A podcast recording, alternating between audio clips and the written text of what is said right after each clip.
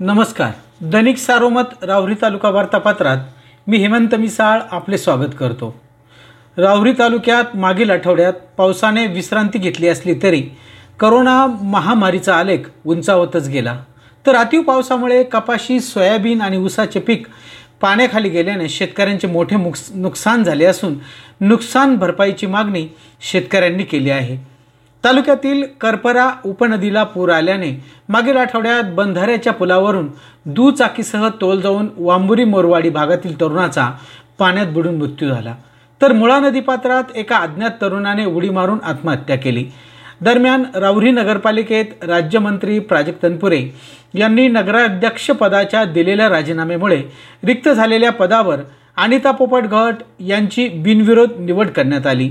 तर मागील आठवडा आंदोलनामुळे गाजला. धनगर समाजाच्या आरक्षणाच्या मागणीसाठी समाज बांधवांनी ढोल बजाव आंदोलन करीत तहसील कार्यालयासमोरच बैठक घेत जिल्ह्यातील तीनही मंत्र्यांच्या घरावर मोर्चा आणण्याचा ठराव केला.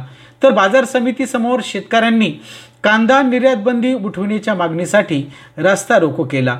नगर मनमाड महामार्गाच्या दुरुस्तीचा मुद्दा राहुरी तालुक्यात पुन्हा कळीचा ठरला. माजी खासदार प्रसाद तनपुरे यांनी या प्रश्नी हस्तक्षेप करीत थेट केंद्रीय मंत्री नितीन गडकरी यांना पत्र पाठवून महामार्ग दुरुस्तीसाठी साखळी घातली. तर रावरी बस आगाराचा प्रश्न अधिकाऱ्यांमुळेच प्रलंबित पडला असल्याचा आरोप करीत माजी खासदार तनपुरे यांनी आंदोलन करण्याची तंबी दिली. मागील महिन्यात रावरी तालुक्यात सरासरीच्या दुप्पट पाऊस झाल्याने शेतकऱ्यांची खरीपाची पिके जमीनदोस्त झाली आहेत. त्यामुळे यंदा समाधानकारक पाऊस असूनही कपाशी सोयाबीन ऊस आणि बाजरीच्या उत्पादनात कमालीची घट येणार असल्याची भीती शेतकऱ्यांनी व्यक्त केली. करोना महामारीने रावरी तालुक्यात अक्षरशः थैमान घातले आहे.